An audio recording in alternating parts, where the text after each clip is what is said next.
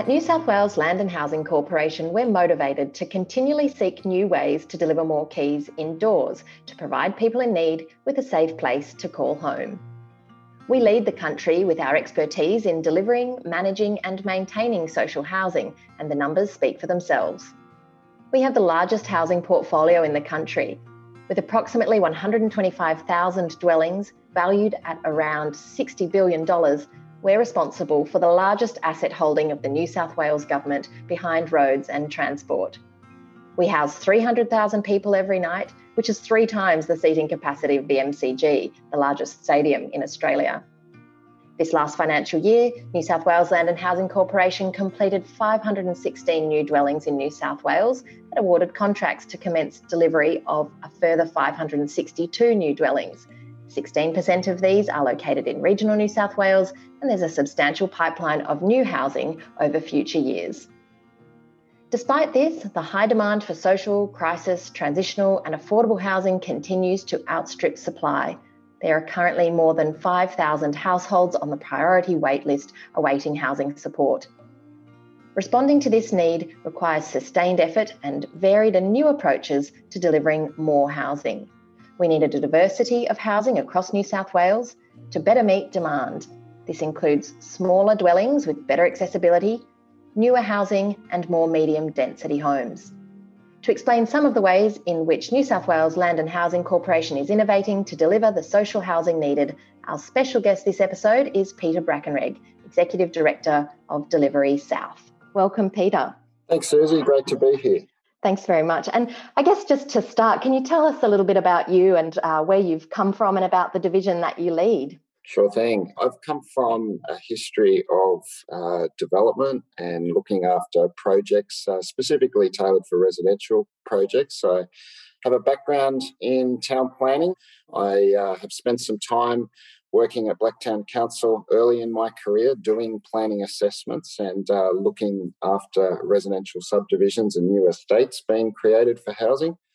That morphed into 12 years working for the state government developer Landcom and uh, got to hone my craft, I guess, in uh, looking at new estates and subdivisions being created, particularly on the fringes of southwest Sydney and uh, after a period of time, about five years ago, I moved across to the Land and Housing Corporation, specifically to um, help with the Communities Plus program, which is about reimagining and transforming housing estates, uh, particularly another stock that LAHC owns, into new dwellings. So um, over time. And uh, about two years ago, I was lucky enough to uh, be asked to lead the Delivery South division, which has uh, about 70 uh, 75 staff, and, and, our job is to put more keys indoors. It's to deliver new homes um, on an area that ranges uh, in geographic scale from Sydney Harbour all the way down to Victoria and out to the wild wests of, uh, of Griffith.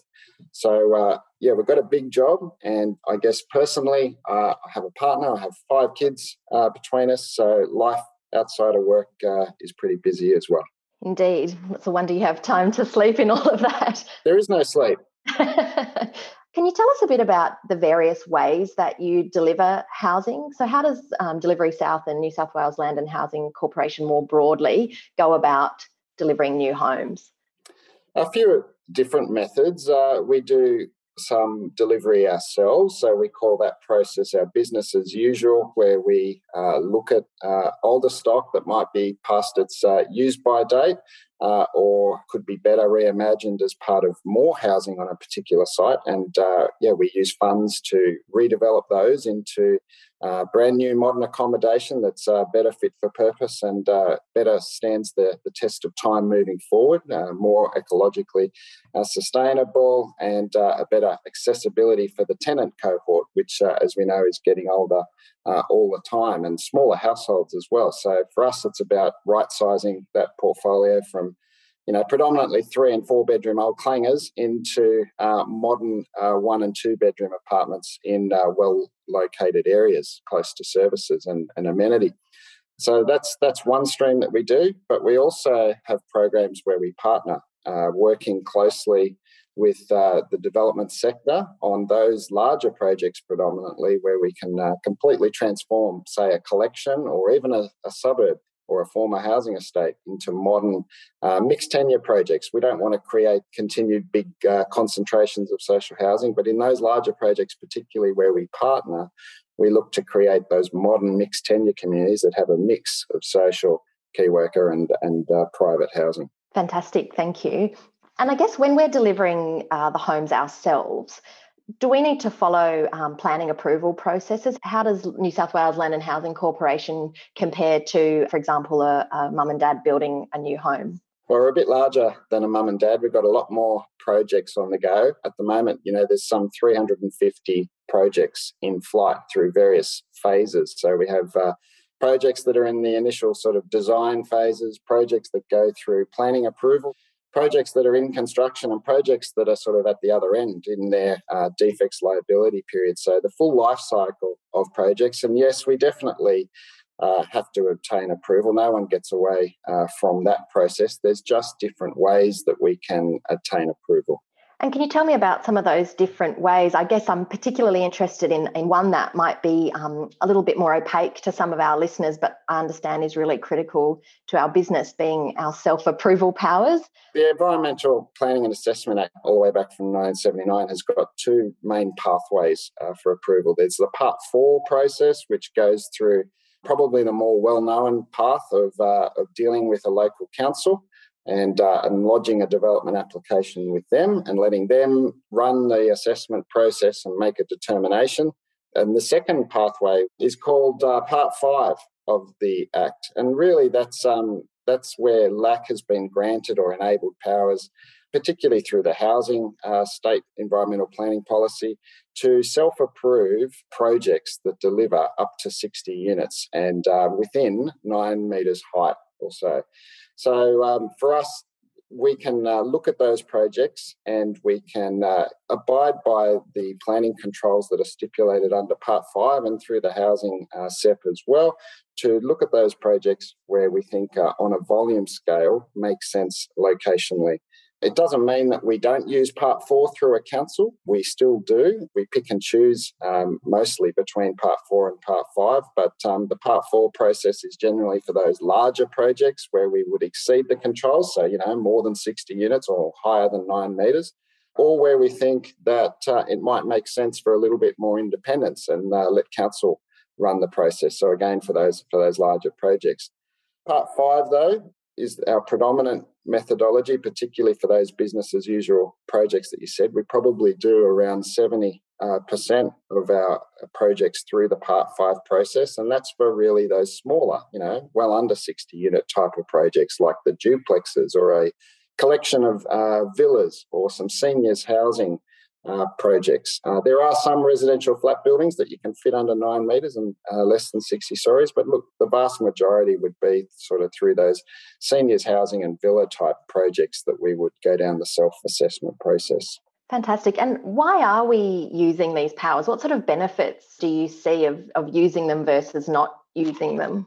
Oh, look, the main one is really through our ability to control the timeline uh, for the approval process, which is usually a bit shorter than what uh, local councils get through. So for us in part five, it's usually, you know, a three to four month process from lodgement to when we um, get to a determination.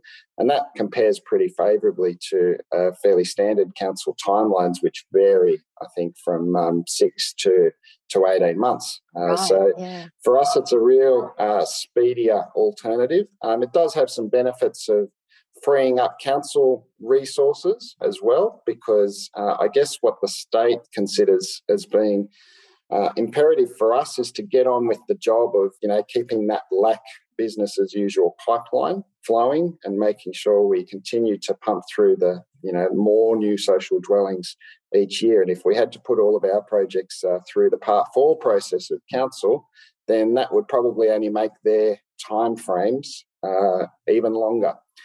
But uh, look, there's plenty of controls in place for us in Part 5. Not only have we got um, the state environmental planning uh, policy sort of looking after us, but we've got a variety of, um, of policy documents as well that keep us in check.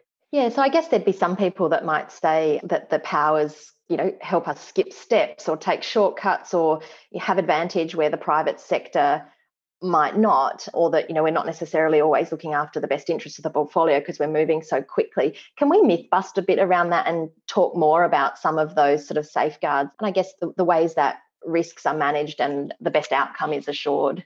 Yeah, absolutely. I, I think, um, in fact, our Part 5 process uh, allows us to do more consultation with the local communities in which these projects are proposed, rather than the Part 4 council process where they simply send out one letter for a statutory notification period, usually 14 days. Our Part 5 process has got a number of touch points uh, with the local community. Often, you know, it's two or three uh, different times that we're out there talking to the communities. We have like a, an initial concept design uh, phase where we say, look, we're thinking of doing a project here. We have a preliminary notification phase, which is a formal letter that sort of goes out and says, here's what we're looking to do. Here's some examples of similar types of projects that have um, turned out like this. Um, what do you think is important to uh, the local context for us to think about?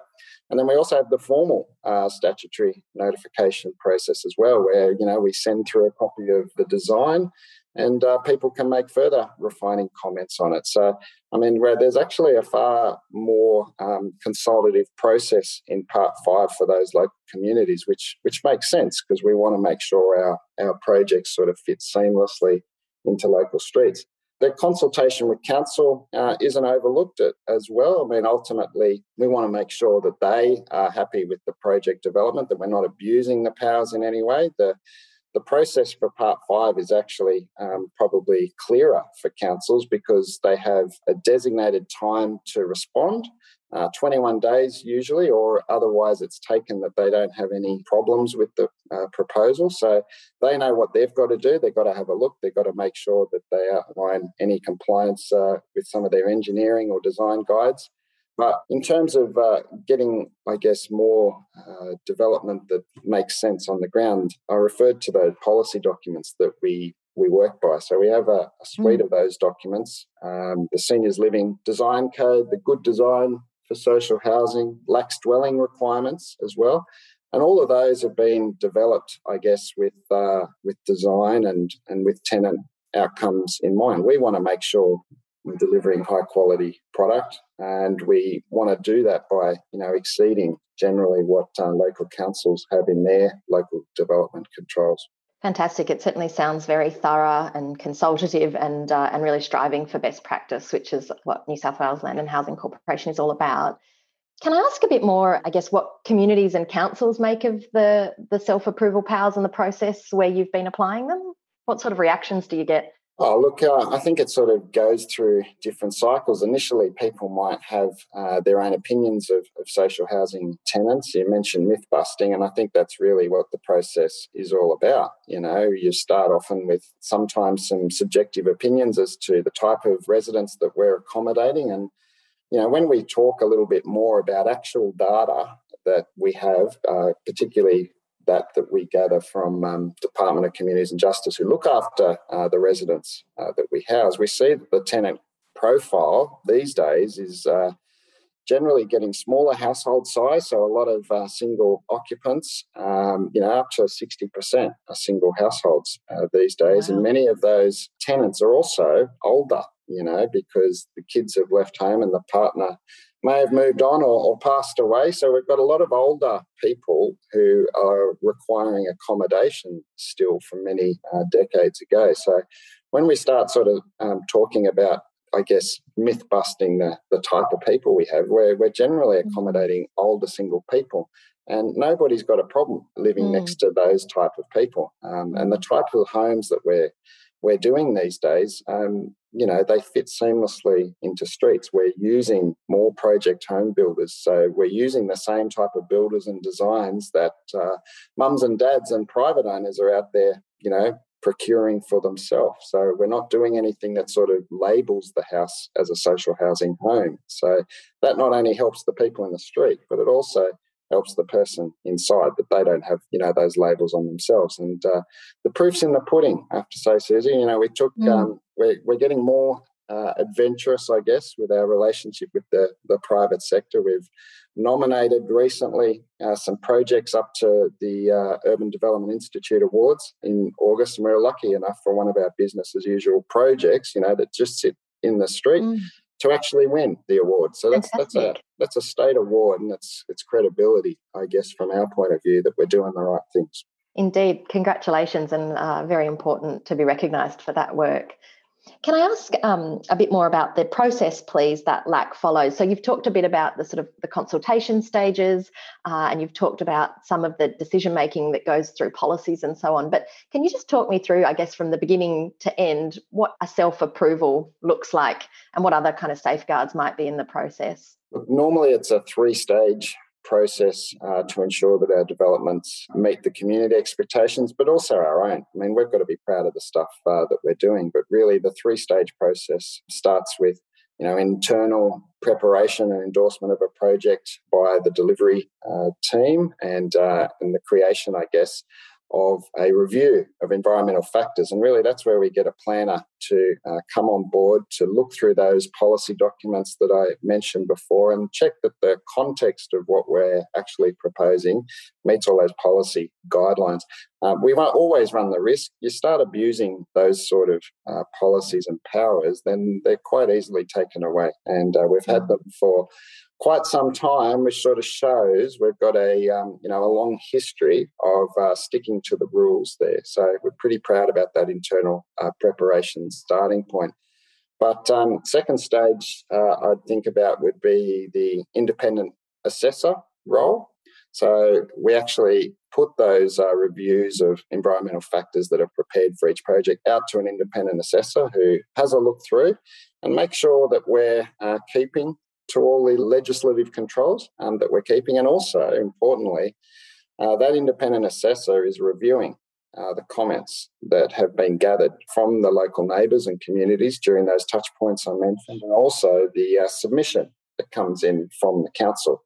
And uh, the independent assessor doesn't sign off until those uh, submissions and council comments have been adequately addressed.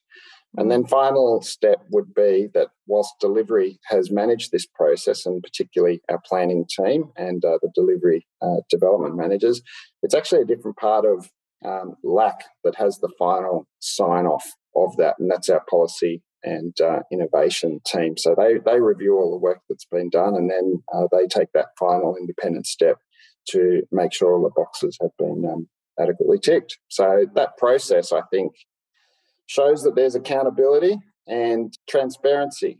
Uh, and that to me would uh, reduce any perceptions that we sort of try to step outside legislative environments. Fantastic. And I think it does certainly point to how seriously New South Wales Land and Housing Corporation takes the responsibility um, that the powers grant, but also the role to deliver more houses for people in need and houses of the right type and in the right place that's really interesting. Can we circle back to your personal point of view, please, Peter? What's your experience been to date working at New South Wales Land and Housing Corporation? Oh, eye opening. Um, we have a tremendously large uh, portfolio, and um, when you think about 125,000 homes and the fact that, you know, I guess we've got an increasing level of, of new product coming through, but still it's um, you know 516 last year and looking to improve again, you know, through another 20 25% um, performance improvement this year, and we'll keep doing that as as we look to do more and better homes. But you know, when you consider those sort of numbers in the context of the overall portfolio, it still leaves a lot of uh, opportunity, I guess, to get out there and look at the stock that we have and try and reimagine it. So um, whilst it's great to be doing good numbers of new supply and um, you know having 350 projects uh, in flight in different phases is is no uh, mean feat. Um, no. You know, I guess the the level of opportunity to do more and to partner with others to get more involvement in this sector is is there. So that's exciting to me. Yeah, so there's certainly a, an energising existing business as usual uh, amount of work, but there's a, a huge opportunity that you're obviously seeing and quite energised by.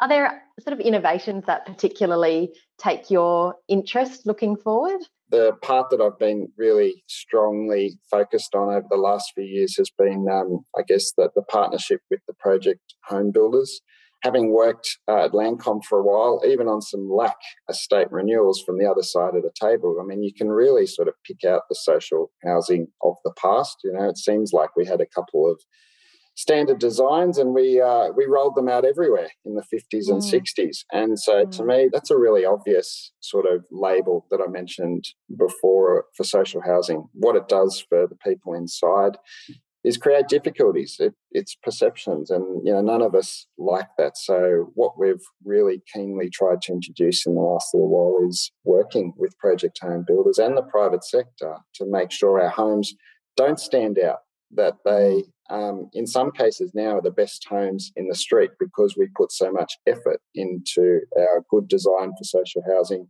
and dwelling requirements, you know, our policies to make sure that we're at the cutting edge. And so that's why it's nice to actually, you know, win an award and get nominated in another six sort of categories. So we'll keep doing that. So I guess for me, changing the look and the feel of the homes has been important.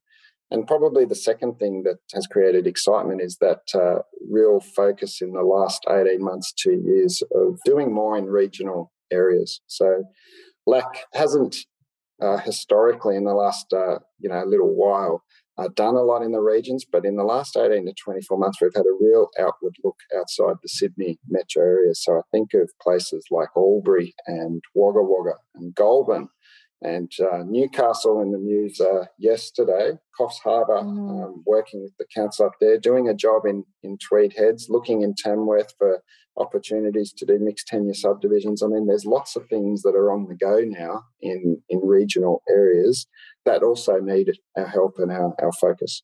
And certainly, regional areas have had sustained demand for uh, social housing and housing assistance for some time, and that that's potentially, well, we know, being exacerbated by, for example, the global pandemic. And I guess I'd, I'd interested to hear your take on how that's affected uh, Land and Housing Corporation's business and, and your delivery responsibility in terms of things like the delivery climate, I guess, uh, the pandemic, supply shortages, and so on. Oh, look, like all builders and construction um, companies at the moment, um, we're not immune to those issues of rising construction costs. Um, we're struggling, I think, just like everybody else with uh, with those cost increases. You know, thirty percent in the last twelve months, thereabouts, is really hard for a business uh, to swallow, particularly one that's offline. So we've, we've got an asset recycling funding model where we take you know, older properties past their use by date, and we look to sort of create that war chest that allows us to build new supply. And um, you know, I guess that war chest gets smaller when the costs, you know, continue to mm. rise. So we've got to look at different ways of of doing things. That's why, I guess, uh, with the project home builders, we're looking to use their designs rather than our own um, these days. You know, so we we can um, be the most efficient that we can be with our product selection and putting that on the ground. We use their sausage factory of um, delivering homes uh, efficiently and quickly.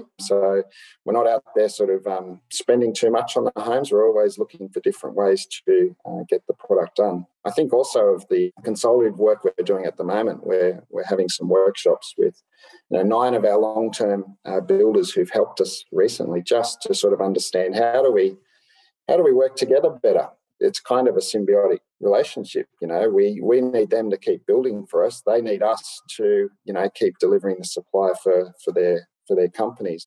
You've mentioned uh, in passing there some of the benefits of partnering, and, and partnering's come up several times in our discussion so far. One of the benefits being that it allows us to deliver homes more efficiently. Can you talk to me a bit more about, you know, the importance of partnering to the delivery model? Yeah, absolutely. Um, when you've got such a large portfolio and you can see that we're focused on you know a relatively small part when we're sort of delivering 500 homes plus uh, and expanding each year. That means that uh, if we want to sort of tackle that priority wait list that you mentioned at the start then you've got to get more hands-on tools essentially and uh, it also means that you've got to create more opportunities. So for us it's it's balancing i guess uh, the effort that we have at the moment in doing our own projects, but then also creating opportunities for others to get out there and deliver social housing for us. So that's been a focus of the past uh, four or five years under the Communities Plus model, where we create those opportunities for partners from tier ones all the way through to you know tier three builders to be seeing what they can do on some of our stock on land that we own at the moment and how they can reimagine uh, those particular assets into new mixed tenure projects, uh, incorporating you know elements of, of social key worker and, and, private housing. So, whilst they can be out there doing those things and, and creating homes, um, we can be doing our business as usual process uh, internally. And you know, I also think of uh, the community housing sector as well. I mean, what opportunities can we create for them to be looking at some of the homes they've got under under lease with us? So yeah, partnering is is the word uh, at the moment. It's certainly you know what we hold uh, as being uh, very important to getting more homes on the ground. I'm really interested to talk more a bit about innovation, if I can, just given the context and the challenges that we're needing to respond to. Can you say if there was sort of any innovation you'd like funded in the future, what that would be? Oh, look, funding's always welcome. It makes uh, the job of asset recycling less reliant, I guess. But the area that I'm probably most passionate about at the moment. And sorry to all the other things that we do, but um, I guess looking at some of those regional uh, centres that are really experiencing housing stress at the moment um, is a bit of a passion for us. We've created uh, a new team uh, with a director and uh, and some staff that are working collaboratively uh, with uh, other colleagues in government at Crown Lands and also regional New South Wales to look at those regional centres that um, are really suffering from housing stress. And uh, we've got our first project up and announced uh, down in Cooma, which uh, had a really uh, dramatic increase in the priority wait list over over 12 months. Um, you know, a couple of hundred percent and basically on the back of a lot of government investment into the Snowy hydro scheme. So, you know, as more people came to work on that, that's quite a,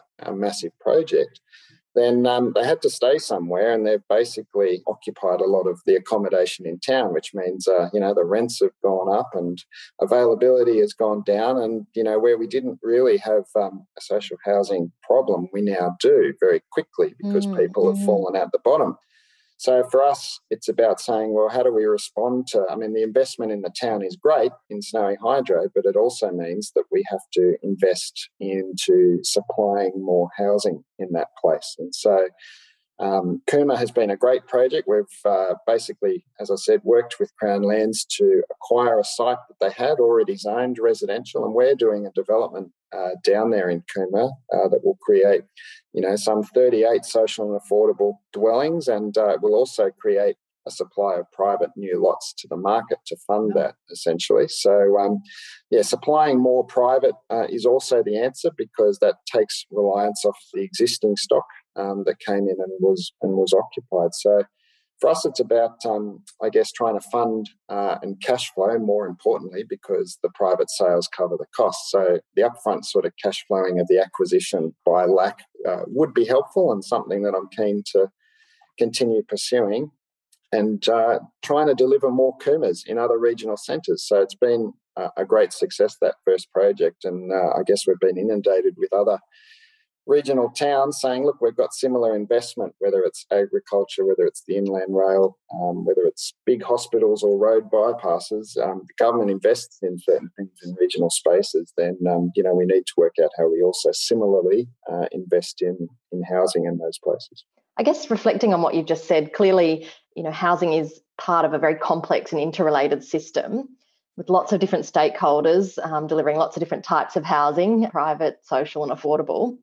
What do you think the average person needs to understand about that whole sector and that whole system? That it's very complicated, as well as mm. you know different levels of planning. There's different levels of government. There's um, supply issues, and it's not really one particular person's um, lever that can just simply be pulled. I mean, uh, there's also a lot of land that's in private ownership um, that doesn't easily come to market for whatever reason, whether they land bank it or whether they just have no intention of, of redeveloping. But I guess from our point of view, we are actively looking for those sites in regional spaces, but also in, in Metro Sydney um, and our own portfolios that can be better reimagined. And our job is just to, to get on with it. If we can do it ourselves, well and good. If we can create opportunities for others in the, the private sector or CHP to come in and, and do it, then, uh, then that's good as well. What do you think the future looks like? And, and What do you think is really needed to solve the housing crisis facing New South Wales?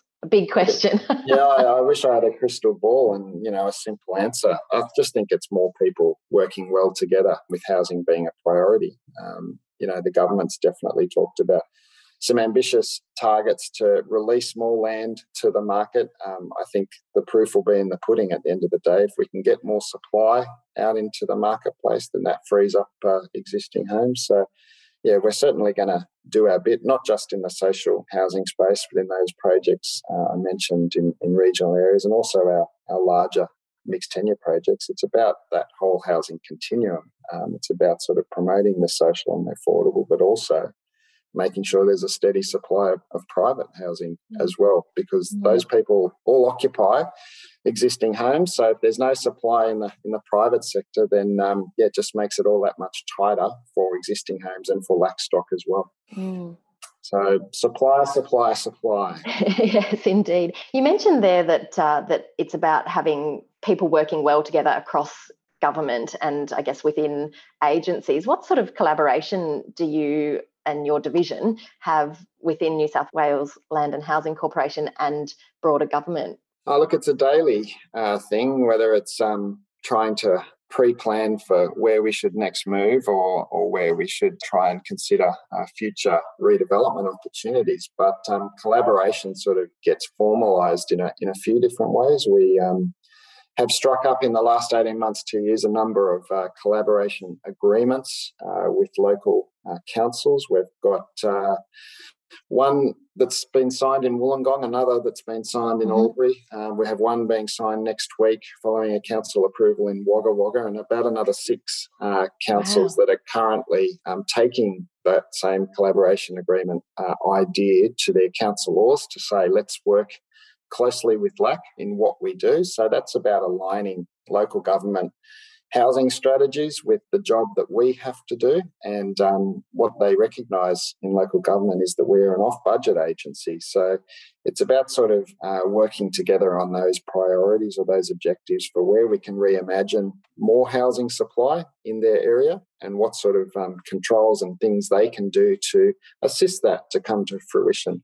So I think of an example in the Albury collaboration agreement where we've got a really centrally located housing estate there close to the centre of town um, that has been announced at East Albury. And um, council were already uh, looking at how um, their comprehensive local environmental plan or rezoning process uh, would imagine land nearby because it's very well located to town and also the hospital. But um, just by including our older housing estate, which is um, right next door, and uh, reviewing and you know reconsidering the planning controls, it creates um, it creates value and more value for us, I guess, mm. in being able mm. to recycle those assets that are basically pushing uh, 70 years of age, but um, it will allow us to sort of reimagine that place as not just a, a concentrated social housing estate, but one where we can work together to deliver housing diversity through there, and we do that through selling some parts and um, using those funds to build, you know, our product. Uh, Fantastic. Housing is really an essential service for people to feel valued, accepted, and included. Are you proud of what you do? Absolutely. Yeah, I mean that's the mm. best part is seeing product realised everybody knows the creation of a of a new home on the ground, a new key and a door is it's hard fought, you know, and it's it's not an overnight um, activity either. There's a lot of pre planning, there's financing, there's the construction itself, um, then there's the actual location of the the residents for us who are going to occupy it. So, I mean that that's a three year sort of love affair. So when you do get to that point of um, mm. you know putting the key in the door there's a great sense of uh, satisfaction and job well done. So, no, it's an exciting um, sector to be in. I guess, is there anything before we wrap up that you would have liked me to ask that I haven't already? Is there anything sort of burning that you really wanted to share? I really was hoping that we'd get into the regional community stuff and um, mm. the ability to talk about partnering with councils. I think that's really important. You know, we're not going to get there on our own. But if we sort of share those um, visions of how we reimagine homes and, and housing estates and um, supply to the private sector, then you know the job gets easier. Indeed. And I think, you know, we've just really covered so very much there across, you know, the business as usual work that you do through to partnerships and collaboration, including in with councils and in regional areas, innovation. So just to finish then, you're in the business of delivering more for your local community. What's your best tip to make the world a better place? And don't take it too seriously, but be proud of, um, you know, the noble purpose that we do. Indeed, very well said. Well, thank you so much, Peter. It's just been very, very interesting and informative, and we really appreciate you taking the time to share your experience of working at New South Wales Land and Housing Corporation. Thanks, Susie. It's been great. And that ends our interview with Peter Brackenreg, Executive Director of our Delivery South Division here at the New South Wales Land and Housing Corporation. I'm Susie Hatherley, and thank you for joining me for this latest episode in our Master Key podcast series. If you have any questions about the podcast, please email lahccommunications at facs.nsw.gov.au. We acknowledge that all of us recording and listening in this virtual space today stand upon the lands of many different nations. We pay our humble respect to traditional custodians of these nations, all elders, past, present and emerging, and extend that respect to any Aboriginal and or Torres Strait Islander peoples who listened today.